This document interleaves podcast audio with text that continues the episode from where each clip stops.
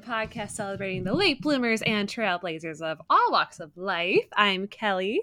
And I'm Red. And on today's Tuesday Tea, I am so excited to chat with a very dear old friend of mine. I think we met like, God, it has to have been over a decade ago by now uh, when we were volunteering for the Scriptwriters Network. Um, and this woman is going to inspire the shit out of all of you listeners with her very relatable story of all the peaks and the many valleys that eventually landed her in her dream job today. Yeah. It is producer and all around thriving late bloomer badass Stacey Alphonso. Stacey, I was like, you are the perfect person for this, like this whole podcast. Oh, of course. I didn't even have to tell you to come out. You did on your own. So thank you. Yeah, I was like, oh yeah, that's me. yeah, it absolutely is. You are the most inspiring person ever, and you are so Aww. happy and like thriving now. So we're gonna get into that story, obviously. But, I was also going yeah. to say she. Uh, this is our first time meeting, and I was like, she has such a glow about her. I love this already. Like she looks fabulous. Like she, I was just complimenting her before. You are like on point today. My God, Thank you. Before we get into your story, that I'm so excited to get into, though, we're gonna do our James Lipton thing again. And Red, you need to put on your glasses like you did last time. Oh gosh, wait, where are my glasses? I, I know because that's how you know shit's real. when you put your glasses on. Thank you for also letting me just question you rapid fire uh, upon first yeah. meeting you. You know, yeah, normal things to do. You may be afraid of what you get, though. So. that's the best kind of answer already, and that's why I love this. I love Stacey. Stacey, welcome to Tuesday Tea Trivia Time. Not really trivia. Alliteration. Oh, oh yeah, good. just like alliteration. what is your favorite word? It's it's actually eth- ethereal. Ooh, that's a good one. Doesn't it just sound delicious? Wow. I mean, it's just one of those words too that when you say it, it just feels like ethereal. Like oh, yeah, you hear? I, I got lighter. Like I just like, right? I, I, took a deep right? breath. Like, wow. now I get to do the kind of dirty twist to it. What's your favorite curse word? Fuck. yeah. That's the only right answer. It's got it's got everything. It's uh-huh. everything. What is your favorite food? Spaghetti. Spaghetti. Uh, okay. Like with May I just say, if this is on video, I am literally eating spaghetti. That is oh right now. My kids get mad at me. I like the thin spaghetti. Yeah, that's that's the only one. What is your favorite place to visit? Italy. Yes. Where in Italy have you been? I've been to Rome, and it's crazy because if like if you're into spirituality or anything, the first time I got there, there was just such a vibe that kept going through me that I was like, oh my God, I, I've got to come back here and really understand what's happening. And yeah. every time I go, like I've only been like two or three times, but every time I go, I have that same vibe. And for the longest time, I wanted to live in Italy for two years. You know, haven't been able to do that, but now it's like I want to buy a place in Italy. Seriously. Like, yeah. wait, two to three times is a lot. Actually, you just you just go. Is that just like your favorite place? Like you just go? no, no, year? no. It's it's the, the one time I went with a celebrity when he was uh he was touring for a film. That was my first time, and then the second time I went a few years later with my family. And then I forget what the third time was. I think I was just kind of was like a little layover. Yeah. Mm-hmm. Ah, what a glove spider! It's kind of funny how the universe kind of brings you back there because it's like, I yeah, I'm you. it was it was such a vibe that I'm like there. I don't know if it was like a past life or what was going on, but there's something about Italy um, and me. How appropriate I mean, for spooky season too. Well, yeah, but I would say too, like there's a whole. I don't. I have this theory, and it's going to go down a hippy dippy path, but I think certain places carry certain energy, and when you find a place like let's say like a haunted place or something really like a battle right. has happened there there's something that kind of hits you in a yep. way but then yep. sometimes you go someplace and the vibe just matches your energy. And so suddenly it's like wait what is this? And it's like pulling me there. And exactly. That's yeah. ethereal. How ethereal of you. Full circle. Amazing. Look at that. Brought it back. But speaking yeah. of things to inspire us, like what is your favorite quote? I have two. There's one from from work that has always from like my first job. I had a um, executive director and he would just yell at everybody cause it to be done cause it to be done. So like that's always followed me. So whenever i'm at a roadblock or something of that nature it's always like already built into my dna to figure out a way to move around it. So i often say that and i hear myself saying that sometimes. And then there was one i was just looking over here because i'm at my desk and i have like a little mantra and it says my authenticity is my true north and so it just reminds me to keep being me and like everything will align with that. That's Ah. supposed to. I love that. That's amazing. We love that for you. Those are Yeah. amazing quotes. That's a great answer. Okay, I didn't expect to have two amazing quotes. Great, double the fun. What is your favorite movie? My best friend's wedding. Oh, I gotta watch that again. It is Yeah, the that- season too. Yeah. Yeah, that and serendipity. I've never seen Serendipity. Right? have you Oh, seen? you gotta Oh. I've seen Serendipity. How have I not seen it? 'cause, Uh, it's John Cusack, right? And Yeah. Kate Yeah. Beckinsale, Yep, yep, if I remember. yep. Yep, Which is such an interesting pairing, but it works. Did. For most of the movie, they're not actually together, but they're still. it's like that. Uh, Sleepless in Seattle, where it's like Yeah, yeah, have yeah. such chemistry, and then you're like, wait, they don't actually have a lot of time on film together, but it's amazing. What is the Rotten Tomatoes score on it? Both of you. I'm looking at it right, Oh, right now. What do we think the. Rotten? What is it? Oh, I feel like people like it, but I feel like critics were a little hard on it. So, but Rotten Tomatoes is in between, so I'm gonna give it like a 75. Okay. I would go with that. I would go with that. Well, no, you need to do another one. Oh, um, Do so 76 or 74. Do the one up or All right. above. 74. Okay, so I guess that means Stacey wins, but it's 59.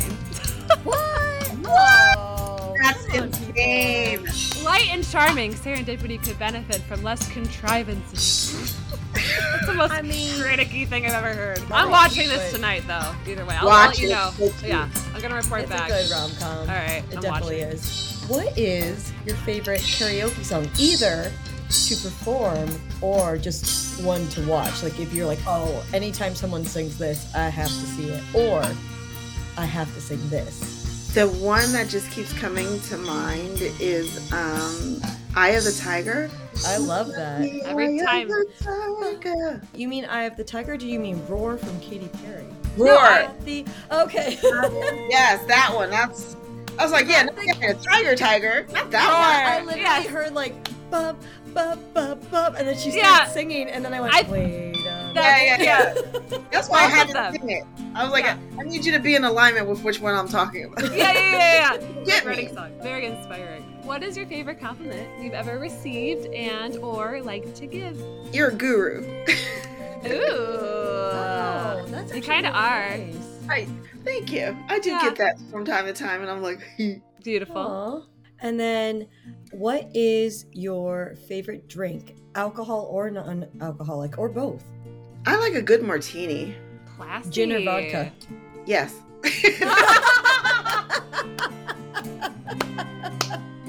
Right answer. I like you. See? I like you a lot. I knew he would. Stacey is all of us. I think one of my favorites though is a lemon drop martini. Ooh. Yeah, but like I said, it just it depends on what my mood is. You know. But it's like if I want to feel sophisticated, it's the martini. So you just planned my night. I'm gonna eat spaghetti with a lemon drop martini and watch Serendipity. That's what we're saying tonight. amazing. what a classy Limoncello ass. from Italy. Damn. Oh, and yeah. She's so classy, Red. She's she's classing us up as we speak. Yeah. We need that on Our this podcast, podcast. is getting to a next level of Yeah, class. That's there. Stacey. Seriously. So, speaking of all the things that are coming to be and all this other stuff, I guess our start comes from early days. What do you think your favorite subject was in school? It was English. I had a feeling. Right answer. Right answer. Me too. well, we did meet at the Scriptwriters Network. Exactly. That would Right. make sense. Yeah, of course. What is your favorite season? Summer. Oh, I thought you were gonna say fall. Okay, yeah. I guess. I, guess I really do like fall, but Yeah. um, it depresses me because that means winter's coming. I know. And. I'm from the East Coast, so like that's inbred in me, like cold and damp Same. and rain, and which is why I'm in California now. yeah. you were smart like me. You got the hell out of there. Makes Yeah. Hey. Sorry. Love you. Right.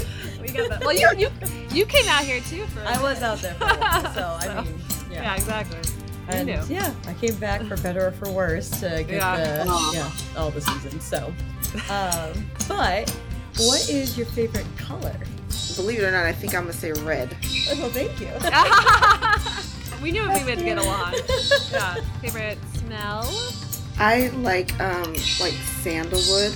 Yes, I can smell it now as I do my Yeah. morning yoga. Definitely fitting that guru vibe. Ah, it really is. Ethereal guru. Uh-huh. Dorothy Alphonso. Um, what is your favorite either flavor of ice cream or or and favorite pizza topping? My favorite pizza is mushroom. It has to have mushroom on it. Yes. And my favorite ice cream is coffee. Ooh. Okay. So anything that has a coffee base, Yeah. yes. love, love. And and Red doesn't drink coffee even, so we hate Why'd her. you rat me out? We don't like her. I know. This, I know, this, this, this interview is over. I know. but I, I don't know how we're friends, Red. Wait, how, how are we supposed to relate with that? I don't. I know. She It's- does it. It's it's fair. It's fair. But you know what? Then we're gonna come back around and talk about our martinis and all the other There we stuff. go. There we Yeah. go. I I will drink an espresso martini. It's the one exception. So I Yeah. think we can find All common right. ground there. I was going to say alcohol trumps coffee. So yes. There we go. Always. See? Absolutely. We're Yeah. back on track. We're I back. promise. there we go. Uh, last, we're going to the last five. What's your favorite holiday? Um, I'm just going to go with Christmas Why? Because my family has such crazy traditions. We have a family, it's about 20 of us that'll come together in Virginia. And we used to do it where we had themes. So, like one year, for example, the theme was um, states, you know, and so you had to have a, a main course, a um, a dessert, and a, a drink and an appetizer. And so, so me and my kids decided to do it together, and we ended up with California. So we had California, Puerto Rico, and another one. And so we was like, okay, let's do California. And so we did, um, you know, Cioppino. We did a wine flight of California wines, and then every night, like we judge, and then we have a winner. So we have a pumpkin carving contest for Halloween too. So Do you win? Have you ever won? I won. I finally won last year. What did you what did, what did you carve? I did. I made it a little bit simpler. Simple. I didn't carve this year because you can carve or paint. So I didn't carve last year. I create. I did a unicorn, um, a pumpkin unicorn. But one, my, our first year, and I always fuss about it. I was robbed. I I carved Cinderella's pumpkin. I had it like a glossy blue. I had the wheels, and inside she's sitting there and had it lit up. One year I did Whoa. Tinkerbell. What? And how did you not win? I was about to say who won. Because Uh, because they felt soft for those little children. oh, I was like, no, they gotta, No. they gotta learn one day. You don't know Children what's to learn. learn. Children need to learn about like Now. it goes to the best person, the the most like Qualified. best pumpkin. Yeah, We don't care if best you're young. Yeah. Right? Yeah. It's Oh about my time you learned about competition. Yeah. Exactly. Damn. And if your family doesn't do it, you know, where are you gonna learn? Right. Your Learn to lose to the people you love first. Yeah. Exactly. You'll do it in a loving manner. right. Speaking of all these different activities, what's your favorite outdoor activity? If I could do it all the time, it'd be sailing. Oh, wait a minute. You're a sailor. I wouldn't say all of that. okay, but you've been sailing.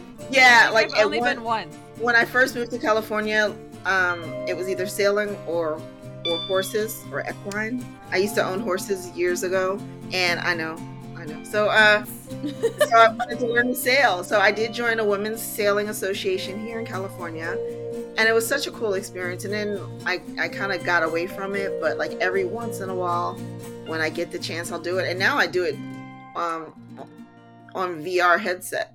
So a little different, but still. Wow. yeah. Wait, I want to go in person though. Yeah, let's invite, do invite it. me. Oh my God, Red, Okay. you're missing out. See, I know. Yeah, I we'll know. do a trip. I'll do a trip. Just let All me right, know when we're Okay. sailing, all right? We're going sailing. We're gonna get ice cream. and We're gonna get martinis. Right, we're gonna right. You guys that. can have coffee, and have I will just have an extra espresso martini. There you go. That'll be fine. There you go. Favorite number. I do have a favorite number. What's your favorite number? And it's crazy because, again, spiritually, it pops up all the time. It's a combination of 7, 2, and 4. With- 724, 274, 427, just those three oh. numbers in any combination. And my son was born 724. Boom. And so he thinks that's why it's my That's your- favorite. Don't give him a big head. yeah. Wow. Oh, Bring yeah, him down to earth. absolutely not. It was way before he was even born. That's But yeah, those numbers just keep popping up in my life. Like the last hotel room that I got was um 247. See, this is very appropriate for our October Tuesday tea. There's some Yeah. spiritual, spooky, ethereal stuff happening here. Okay, got the black great. and orange going. I love this. Okay, Well- last two, yeah. Go Since ahead. we're speaking of the present, see how they do this. What is your favorite kind of gift? Beautiful transition. Ooh, I like giving gifts that are experiences. Yeah, That's smart. What have Yeah. you given? What is like your favorite thing you've given? So my my partner is really into Formula One. One day he was, we were watching it together, and he was like, "Man, I'd love to to to be in that thing and see what it's like." And I've ended up finding a um, a company that gives does those race cars experiences. Whoa. Yeah. So I ended up getting him that. Did you go with them? No, no, we, haven't gone yet. We haven't gone yet, Oh, but okay. It's yeah, it's like the most unique thing to actually get to be on a racetrack in a uh, you know high powered car. Well, you're MVP. just post it when that happens. Yeah, I want to know about Uh, that. Okay, last question. What is your favorite thing about yourself? That I think uh, more serious note that I think that I'm always pushing myself to keep learning and keep growing, Yep. and that's what I like. Which is very appropriate. An easy transition into your story because my God, you are so inspiring. Like I said when we caught when we caught up, like ups and downs, and I met you probably at like a point that you didn't want to be at when we first met. Lots of um, temping, and you're very overqualified, and I can relate. And I think a lot of us in the entertainment industry right now can for like the jobs that you get versus the experience and qualifications you have, but after a decade long journey, you are in your dream job. You are so happy. You are thriving. Tell us your backstory and we'll just jump in if we have to, to today and your ups and downs, please. So um, I love my alma mater. I went to Howard University in Washington D.C. Yep. And um, when I went there, I was not sure if I wanted to be um, go into entertainment or if I wanted to go into law. And so I did end up majoring in English with a broadcast production background. And I figured, you know, either way, I, I, I'd be covered. And I was really inspired by Spike Lee during that hmm um and i think he was like he was really coming out as one of the like first real kind of prominent um directors producer directors of of that time period and just talking about stories in the african american community that had not been seen before and so um that be, and being very rooted in in those kind of ideas um really inspired me Hmm. but what happened what happened was during my senior year um, of of college, I actually was employed full time at um, a place called the National Bar Association, which is the largest nonprofit organization for African American lawyers, attorneys, judges, and things of that nature. So I actually got to meet Thurgood Marshall. I was around when Clarence Thomas was being nominated in, you know, just huge, huge people in the in, in the law field. And once I started meeting lawyers, I was like, yeah, this is not my world. But anyway, I was I was head of um, their monthly magazine, and so Mhm. I literally ran that magazine, which is kind of crazy because I was still a student Wow. um, in college. And so I ended up kind of taking over the marketing side of things as well. So I'm still using my English background, but um, and even then I knew that I wanted to have my own business in some kind of area, but wasn't sure what it was. I ended up leaving that job, became a sales, a counter salesperson for Estee Lauder for a few oh, years okay. because it was making the same amount of money plus you you got like $200 in gratis every every quarter and had the best um the best coworkers there i think that was one of my favorite jobs oh, wow. and um ended up getting meeting my husband getting pregnant he was from south america and he went back home before we got married to help with the family business which was cutting trees down in the rainforest yeah so eventually I moved to South America. It was Guyana, South America. I moved there for about two or three years and I got a position at their oldest advertising agency. First as a copywriter, but then I was helping to create commercials for them. And because of my background, so I, they gave me the title of director of communications. Because of my background and because I was American, um, living in South America, like I was kind of like, you know how like we fawn over accents now. Yes. People would fawn over my accent, and I'm like, what? but anyway, so they appointed me head of marketing for their largest trade and tourism expo um, that happens called uh, Guy Guy Enterprise, and then they add whatever the, the year was. So with that experience, I got to work with and travel with um, like their their minister of trade and tourism, their minister of finance, um, the minister of culture. So these are all people like who are like equivalent to like the top senators that we would have in the country. So traveled all around the Caribbean um, to promote this this event, and um, it was amazing. Like it was a huge like boost of what my capabilities were to stretch myself. Um, you know, it was just a huge adventure. Wait, that's And badass. This is so early in your career too, because Yeah. you're not that far out of college. Whoa. Yeah, I think I was like, No, no, I must have been like 25, 26. Because I Damn. ended up, I had my son. He was one or two. We got married in Guyana, but then I got pregnant with my daughter. And because of the healthcare system there, and I had a cesarean the first time, I knew like the likelihood of having that again would be high. And plus, my family wanted me to make sure I had an American baby.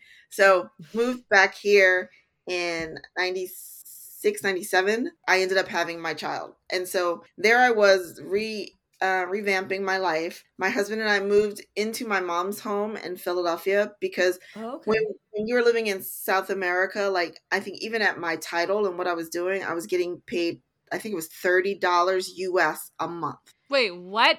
Yeah, that's what the, like the conversion was. Which over there is kind of fine, but they like they didn't have a finance system, so it was you had to like buy a car up front. But because I knew some, because I hung out with the minister of finance, like he hooked You're me up with a car.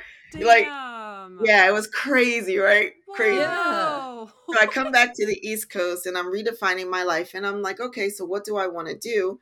I still liked um, you know, the whole advertising world, but I was really curious as to how we created the commercials that we came up with. And I still had that little creative aspect to it because I was also writing the scripts for the commercials Mhm. that we were doing. But I decided that, you know, I'm going to get foundational with my career in advertising and I became a media buyer. And so because it's all about, you know, research and science and this is the why we do what we do. Still wanting to have my own business at some point and I knew I wanted it to be around my culture, my culture having a passion for that. I was like one of the first I was on that first wave of the importance of multicultural marketing. So I was still working at this one agency that I absolutely loved. And one of our clients was KFC. And so they were really trying to reach the African American market. And there were two Black people working in the agency at that time and the other one was a receptionist and i was the, the media buyer and so i'm sitting in a meeting one day and they're talking and they're about how they're trying to reach this area of philadelphia that is completely black lower class. And so they started talking about putting coupons in cash checking places Mhm. at the first of the month. And I was so confused. I was like, why? Like, what is that? And so it turned out that it corresponded with them thinking that African Americans did not have bank accounts. And um, that's when the welfare checks came out. I was like, I was like, wait Oh, a second. boy. I grew up like not too far from our offices right now. All my friends have bank accounts. Yeah. You know, I was like, we all have college degrees. If I was like, even if you go into that area, and so they they were thinking that black people just couldn't afford chicken on the bone. This is a whole re- retail thing. My God. I was like, if you drive through that neighborhood, all you'll see is Cadillacs, you know, and all Toyotas, Land Land Rovers, all that stuff, right? So it was really crazy. So that's when it really hit me that there was such a need for it, and I started kind of formulating it. And then when the opportunity came, I'd gotten laid off from a job, and I was like, Mhm. okay. You know, the need is there. Let me start doing it. So I started, you know, to be a consultant for agencies and um, clients then. And then one of my girlfriends was like, "Oh, me and my friends," and they were on the sales side. Were like, "Oh, we've been talking about doing it," and I hated sales, so we got together, and then they they bought into my company, which was called Mecca Marketing Media at the time. I ended up running that company that became Mecca Communications um, for 14 years. So always having that passion still creating the commercials, but you know, doing short form storytelling in 30 seconds Mhm. and five second increments. What are Um, we? What time period are we in at this point now? We are now in 2007. Short form was getting, but it wasn't as much the thing as it is nowadays. Yeah. Like it's de- you're Yeah. definitely ahead of the curve. Oh, yeah. already Yeah. Way ahead that. of- Like Yeah, and it was, it was it was when people were starting to, to say, hey, the Hispanic population is about to beat us all out, and then just trying to understand how to appeal to other cultures instead of just having one message. So I was definitely able to, to enter in there um, for, like I said, for 14 years doing it. It had its ups and downs because I was working out of my house. There were times like I had like three or four people that I had hired and interns coming into my dining room where I had like little office things set up. At one point my husband was working with me. And so it was it was hard, you know, because then there were some like really stellar uh, agencies in Philadelphia. And it was the craziest thing.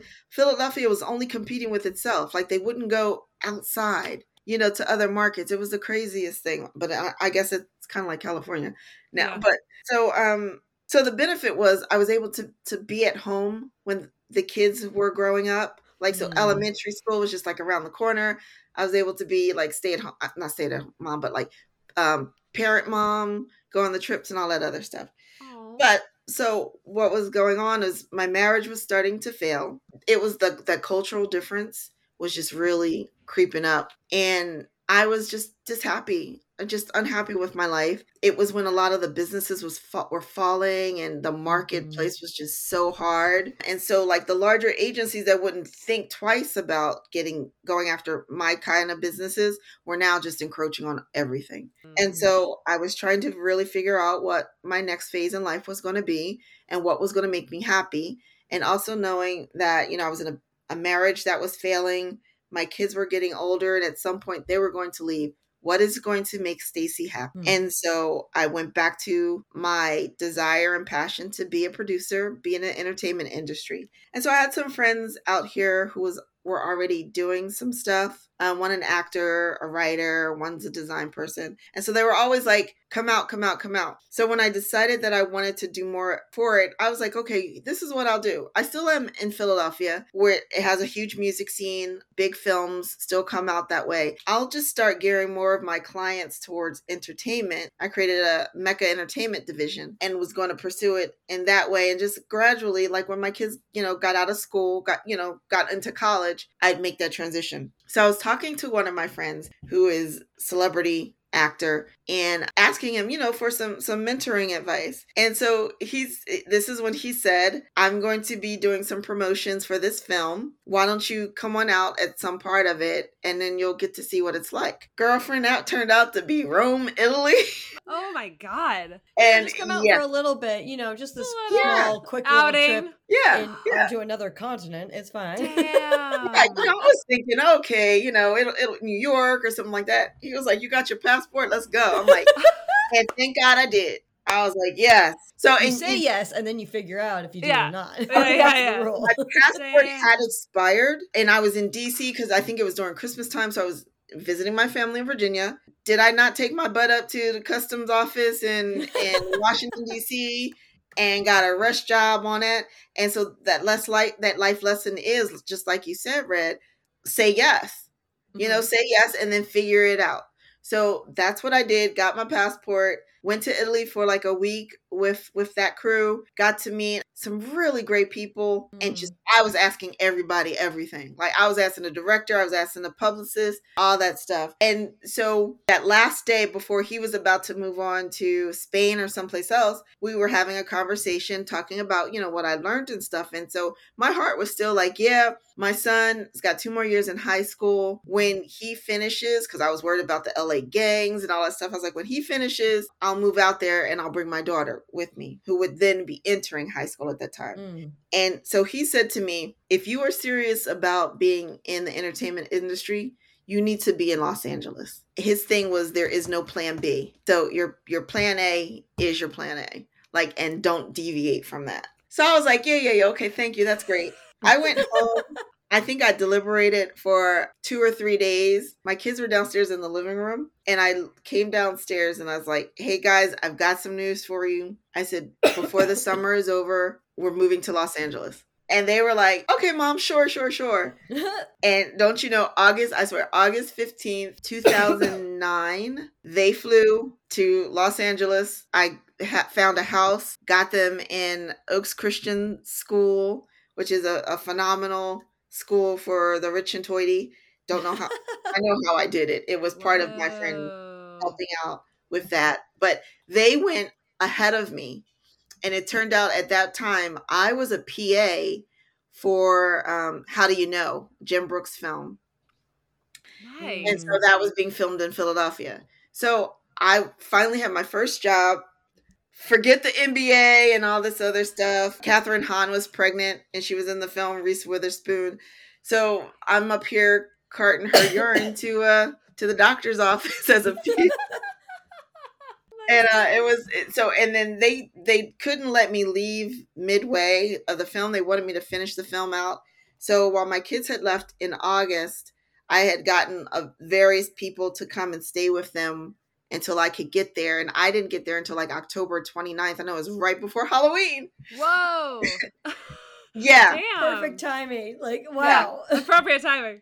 so yeah so they moved into a, a completely empty house where when you're on the phone you can hear the echo because there was like no furniture no anything. Beds and a blanket. I did eventually get there once the film finished and started meeting people and luckily someone from sony saw the potential that i had in my background being in multicultural marketing and they had Screen Gems at the time which was handling the urban market. I'm gonna put that in small quotes. And um, they thought it would be good to to instead of contracting it out create a position for me to work that market and so i created my own little division of one where i focused on the african american urb and urban markets and my biggest thing there was to my push was to let them know that blacks watch everything. We don't just watch urban films.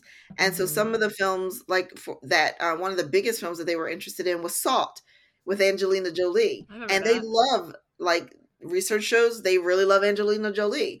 Um social network. It was like okay everyone's on facebook. Why wouldn't we want to see a film about facebook? So it was always me having to like tweak that messaging um and making sure that we had the assets and the creatives and then reaching out to that market. So again it was just me and um I was talking to one of my friends who who was a, an executive there, young um, African American guy, DeVon Franklin, and he says, figure out where their pain is. And Mm. so I said, okay.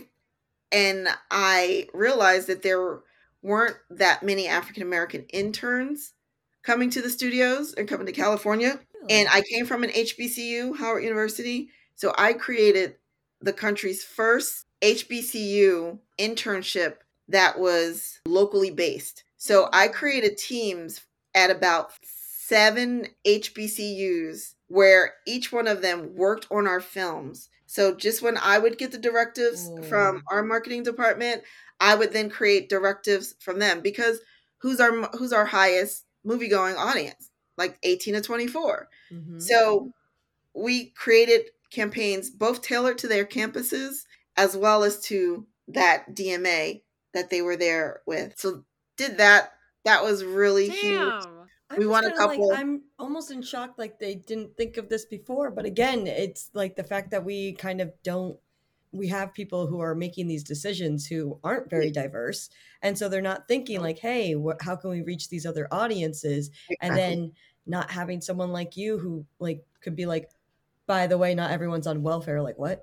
Like that story is still like I'm like, wow, that's ridiculous. So holy crap! Oh, this is like Hollywood. incredible though to hear like creating these programs that seem like well duh why didn't we do this and yeah and why isn't it still around so so yeah so that's when and then so i was there for about three or four years and that's when all the like the waves of layoffs started happening and like sony lost like Mm. 10,000 employees in that first wave and so i was able to hang on for a while but then got caught up in the wave. And I think that's when Kelly had met me.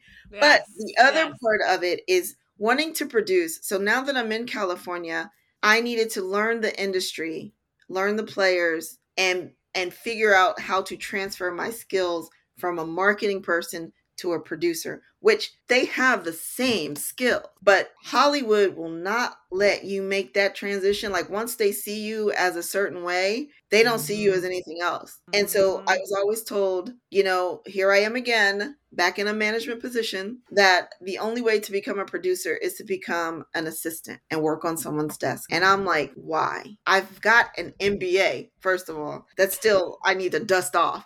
yeah, you, you and me both. right? but you know and for and running my own business company for 14 years and you know creating all this other great stuff and so um when Well, i, I did I was gonna say some people would say, "Oh yeah, you have to pay your dues." I'm like, "You've been paying You your paying dues. your dues and then some. right? Right? So that's not the same Right. as like you have the experience. So it's not to say you haven't been doing that because again, you have these young people who are like, "Oh, I could go to." It's like, well, you need to get that experience. This is entirely different. And so, exactly wow. Exactly. Wow. I know. yeah so i spent and that's when um oh so just in trying to learn the industry and everything and wanting to produce my my mentor friend said that if i if i really want to be a good producer i need to learn how to write or i need to write and i was like i don't want to write i want to produce i want to like produce other people's writing now you know i've written articles and things of that you know published articles and stuff like that from my marketing so it's like writing was not i was an english major. Writing was not a, a fear for me. It was just like that wasn't what i wanted to do. But Mhm. he insisted that's what you should do. So that's when i got involved with the script writers network because you know and then you know he he came up with the write what you know about. So i was like okay this this person is my first friend ever in life. We've known each other since we were two and four. And so i was like okay i'm gonna write some some stories about our childhood. And he was like that's perfect. Write about our childhood. So i did write a script that i'm still working on 10 20 years later. And it talks about different stories from our childhood that i made into like one summer long event of boy trying to get the girl you know over summer vacation and Mhm. and all the things that happen with with all of that. So i call it concrete summer is the name of that. Yeah so still working on that still everyone loves it. it I love It's- it. i know I know. I, I, know just this keep project. changing it so yeah yeah yeah kelly is Finish i read it I want to read it. Oh, this sounds so good. It's It's it's, so cute. adorable. It's yeah, so I love cute. it. And, And will, will he help you with it or no? no oh. He's encouraging, but not. yeah, yeah i think if Uh, someone i think if someone gets an interest then suddenly he's going to be a producer on Of it course, of course. That's how it works. That's how it always is.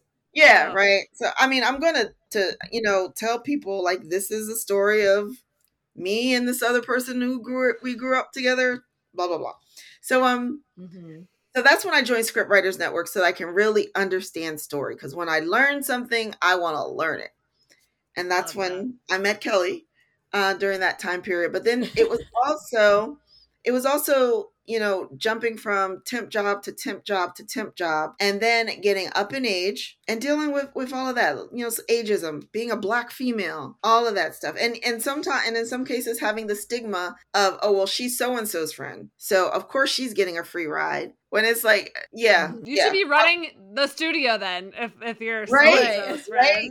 If it really Right. is like He's an I- what's the- A-lister. I mean, what's the yeah. term? Like I know nepotism is when it's family. Is there one for when it's like close friends? Like, but it's not that. Like again, you would be It's called so mistress. much more. because that's what Uh. everyone will always think oh well she must be sleeping with him like no No, not at all. God, uh, yeah. yeah So, so you was face a lot of that discrimination Oh. in a way? Yeah. Yeah, yeah. It's very Mm. interesting. Well, why isn't he helping you? It's like because that's not how we are. You know? So yeah, just you know, so I worked at different studios and um when it when I was in it, it sucked.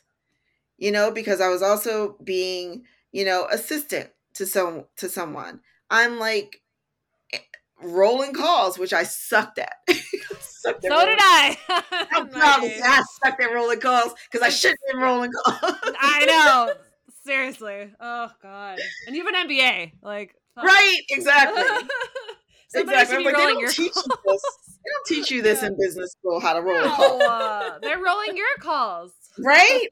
God. so um so doing ugh. that and Humbling. and like I said and just just struggling and it's it takes a lot to be in those positions to be humble enough and to be hungry enough to take something that you know is beneath you. I'm just going to say like you know and some people would say, you know, you feel entitled. I put the work into it. So Mhm. yes. Yes, there is some entitlement, but there's also, you know, that's what's supposed to happen. You're supposed to put in work and you're supposed to get rewarded for it. And I worked with some great people. Uh, and like I said, when you're in it, it's not cool. But at one point, years later, I looked back and I was like applying for a position. And it occurred to me that that was a quick education in the industry because I got to work with different studios, different people, different departments and scenarios. So I really got a quick education in a lot of things. What happened to to land me um, my almost dream job is so I was out of I was out of work for a good eight or so years out of a full time stable position, and I ended up getting a getting a contract job at DreamWorks that then turned into a, a full-time position for for a while which was an amazing job. I loved working there. My boss was so cool. Um I was going to lunch with you. the, the, the free lunches there. yep yep yep. And um i got to you know i did get you know because i had that pr experience from sony they didn't have that red carpet experience and stuff like that so they i was able to like utilize some of my skills there. But um then you know when uh katzenberg sold the company everybody got let go again so this is my like Mm. second huge wave of layoffs and just trying to stay strong through that and just keeping my focus on what it is that i wanted to do and um, I ended up joining Women in Film. Oh. They had a mentorship program, and so the one year once I was able to be a member, I applied for it. I got to be in a membership group, a mentorship group with um, Katie McLean. She was a soap opera star and now director, um, and this group was uh, for women who were trying to change from one position to another, so to reinvent themselves. So it was perfect, right? So we would meet for the whole year, and then as that year was starting to end, um, I'm still looking for jobs and things of that nature. But I'm also, as you guys have picked up, very spiritual. So I was also manifesting a lot. Like I was, I was manifesting. I was meditating. Um, putting all the spiritual practices into play um, to to do what I wanted to do, and I I had such a bad experience with Sony for one thing, and then just you know just in this industry altogether. I wanted a place that my contributions mattered, that people who I really like being around, and I have an opportunity to travel. The other part of it is that mentorship has been a, a huge part of my life. Um, even when I owned my own company, like I would create mentorship opportunities because they were like, oh, there's not a lot of black people in advertising. There's not a lot a lot of qualified black people in this. So I'm always like trying to help wherever I can. So that was a big part of what I wanted to do. And and again, just trying to figure out what my life was going to look like as I'm getting mm-hmm. older. And I I came into this job announcement on LinkedIn. And over the years I'd been doing a lot of free projects, right? And then through the mentorship, one of one of my men, mentor women um, had said, "Oh, I know this young director who she's creating a short. She needs a producer. Do you want to do it?" And I'm like, "Yeah." So I got like my first opportunity to fully come on board as a producer for a short. Mhm. So I'd been building all this this experience, right, and doing it, you know, cheap. Just you know, I was first AD, I was PA, I was coordinator, just just to get this experience. So when I'm looking down what they're looking for for a producer for this organization, it was tick tick tick tick. And so they were looking for, you know, it was contract at first, project based Uh-huh. and and um I applied and it was so funny because my I mentioned my mentor because she saw it too and she was like, Oh my god, Stacey, apply for this. She'd be so perfect. I was like, I did. And I'm so excited. Kismet. Same wavelength. Yeah, I love yeah. it. Universe. I end up getting the position and uh, it was it was really interesting and and like even when I was going through the interview process, the people were so nice, and the the woman who I would be working above, I was like, I really liked her, and it was like it was a camaraderie like versus oh that's my boss, she's really nice. You know what I mean? Mm-hmm. And so got to work with them, and um, so my contract was for the year for that whole project, and it was actually um, on healthcare, and so the name of the company that I work with still to this day, it's called Roadtrip Nation. And so it's a combination between a media organization and a career exploration group. It's nonprofit. And so what we do is we work with larger organizations to partner with them, come up with a theme. And then once we develop that theme, we go out and we select what we call road trippers to come live in an RV for three weeks to explore this topic.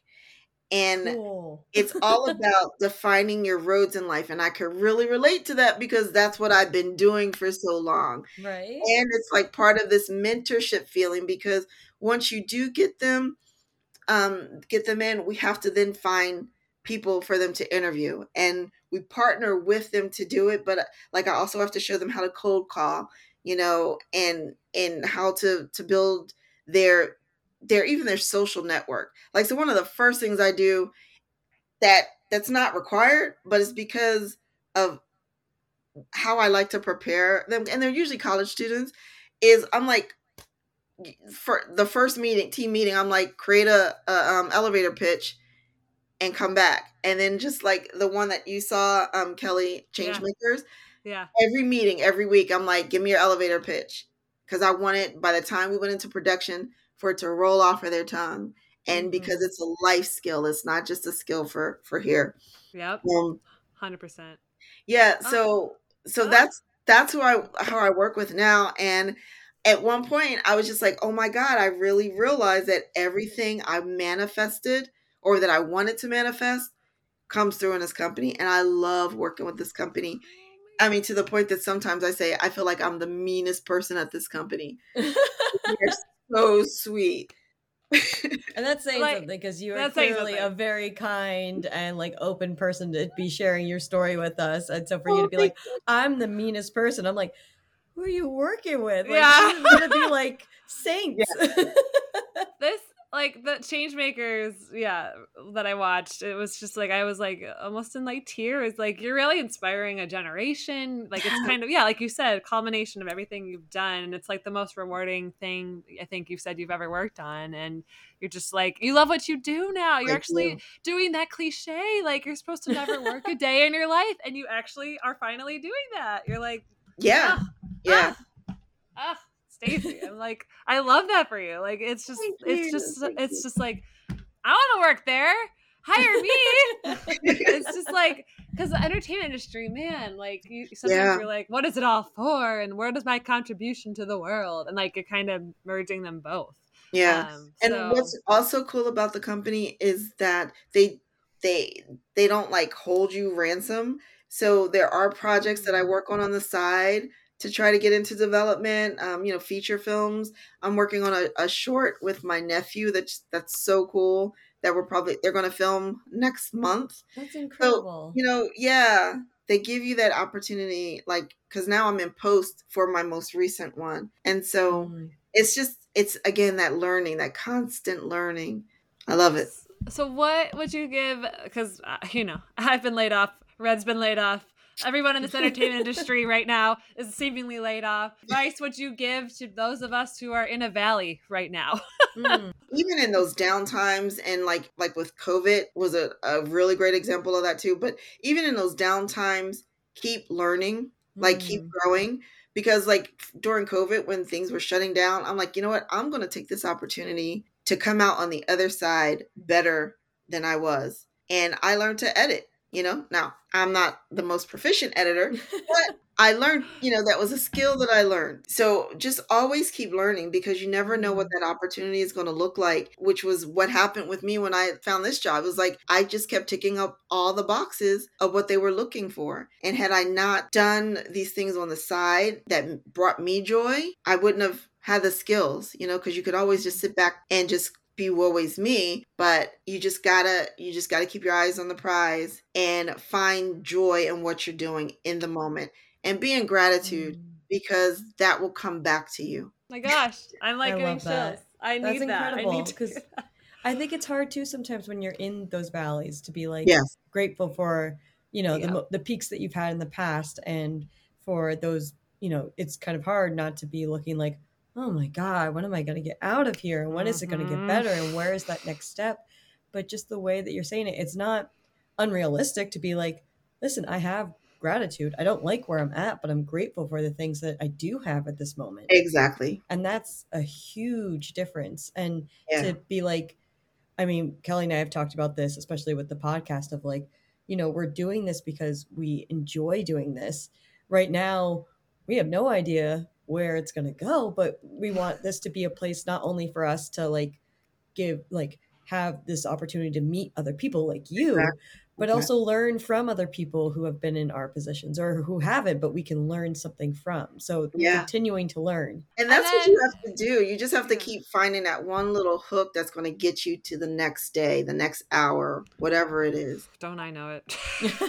My last question is tangentially related. DEI, uh, as you had touched oh. on early on in your mm-hmm. career, was racist or not even existent. And then the George Floyd, you know, racial reckoning of 2020. I guess I wanted to hear about what you've seen then versus now. What do you think? Are we getting in a better direction? Is it insincere? I guess what are your thoughts on, you know, from what you've been to what you see now? What do we have? How far do we have to go? Are we on the right track? I just want to hear any thoughts on DEI? That's it's diversity, funny. equity, and inclusion, by the way, for those who don't know what that means. It's funny that you mention it because one of the things that really impressed me with this company that I'm a part of, it's a small company of 90 people based in Orange County, California. Mm. And when I came on board, once a month, they would have DEI training where they would talk about different subject matters in the DEI space. And that all came out of the George Floyd murder that this organization from Orange County decided to do something about it. And so they created a DEI council and I'm now in the second iteration of that council and very vocal and but I love it too because they are so willing to learn and I really appreciate that. So even though the the George Floyd incident happened and Ahmaud Arbery and some of these other ones, it just it guts you all the time that it happens, but it's so unfortunate to say it finally grabbed the attention of the world. Like we've been go- in in my community, we've been going through this forever. Mm-hmm. Forever, it's not new to us. Mm-hmm. So to finally hear someone go, "Oh, that's kind of fucked up," to have the world get it was just like, "Oh, thank God."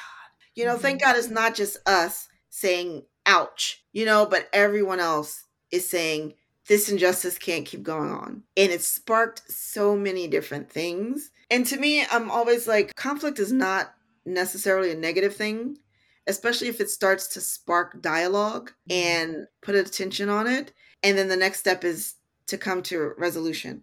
Now, it didn't happen overnight, it didn't start overnight, so it's not going to finish overnight, but I'm at least optimistic in some of the things that have happened. But then you've got Florida, who's just call slavery an internship. Come on now. Yeah. Mm.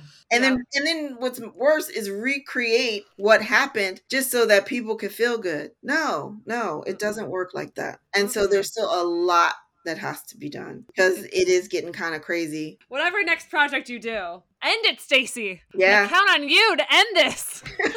oh, okay. I'll, oh. just just you. I'll put that in my notes. Save us. Yeah, yeah. yeah.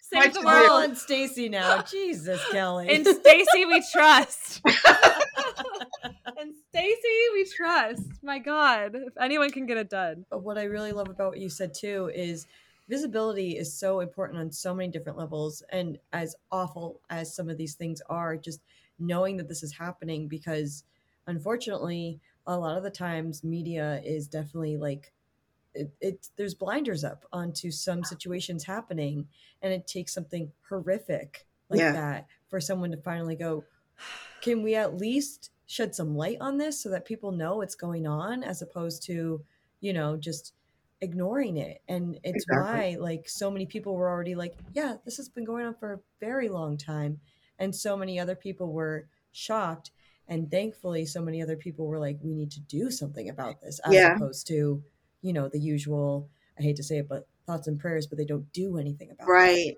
Exactly. Exactly. action. It ma- amazes me that we still keep hearing stories of cops and abuse. Like, I don't know. Mm-hmm. Like, because I'm thinking if I was a cop, I'd be real careful.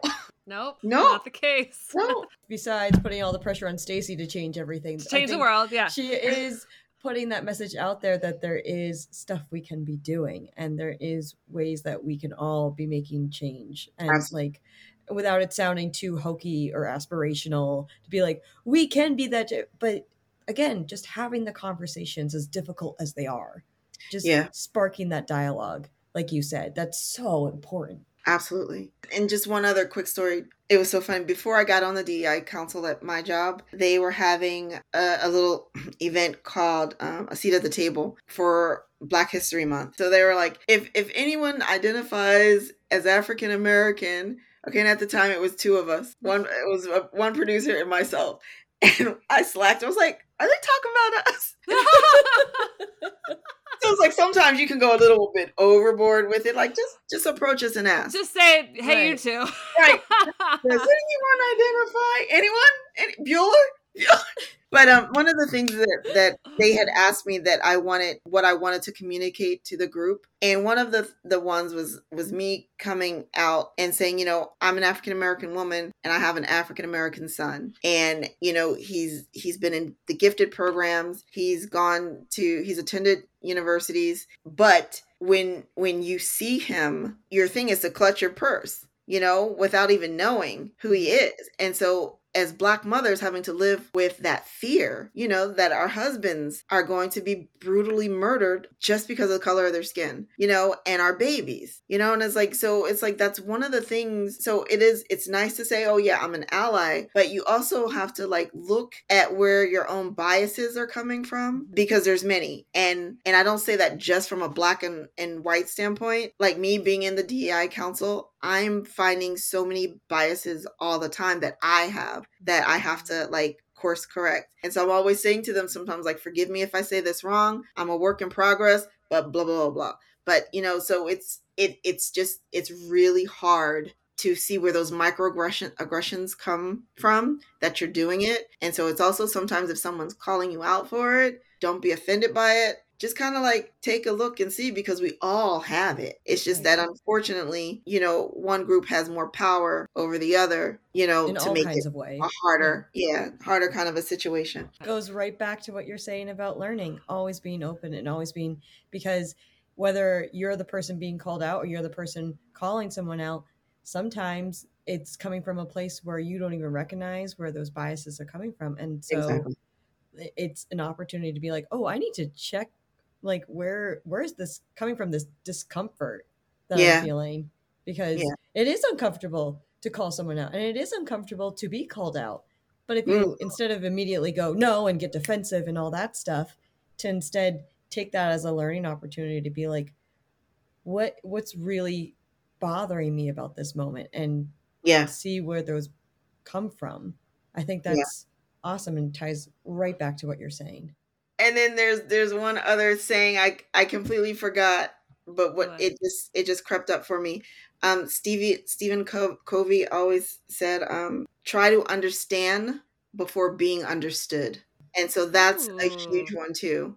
yeah like so try to understand what the even if you don't agree with it just try to understand where that's coming from because then you can also you can relate and then maybe you can you know come together on stuff so that is also something i i um stick with honestly i feel like his saying is basically you want to try empathy uh, yeah. Yeah. Got empathy? Oh my God. yeah because some of us just we just want to be right Exactly. It's like we're not gonna be because unlike math where there's definitives to things Yes. uh, everything else is not that definitive there's all kinds of different perceptions of things different even looking at stuff like history we can get the dates probably right but we're never going to get like the true story of this side of things Right. or that side of things right. so So to finish out on a light note, first off, what are you going to be for Halloween, and where can people find you? yeah The only thing I really do for Halloween, sorry, is is the pumpkin contest. that's fine You need Oh, to dress yeah. up, Gotta- Stacey. I've got to create a kick-ass pumpkin. That's what I'm going to do. You better win. You better win this year. Well, I won last. Yeah, I Oh, got to okay, keep my fine. title. You got to keep your title. Counting on you to hold on that title. yeah we're gonna be so. keeping an eye out No And pressure, where can but we find pressure. you to hopefully Yeah. see this uh Where can we pumpkin find you. Stacey? All of people- my social uh, media channels are at S Alphonso, and that's And- S A L P H O N S O. Everybody watched her movie Changemakers. Changemakers. That's Yeah, it's either it's on PBS or roadtripnation.com. Amazing. We'll put it in the tune show for notes. that. Go give It's so Stacey a follow. Uh, yes. Definitely go enjoy coffee and some mushroom pizza and serendipity. and Yeah, spaghetti and like That's the and plan. The things. And keep learning because Stacey said so. And in Stacey we trust. and Stacey, we trust. Thank you, That's Stacey. so This was amazing. Thank you guys. I had so much Yay. fun. this Ah, is so amazing. Oh, we love all of this for you and thank you again for joining us. It's Thank amazing. you. Listen to hear us next time. Hear you next time. Listen to us next time, listeners. what am I saying, Red? See you in Bye. next That's what I'm saying. I'm saying bye. Bye, We guys. always end things on a chaos note. So see you next time, everybody. Next time. Bye.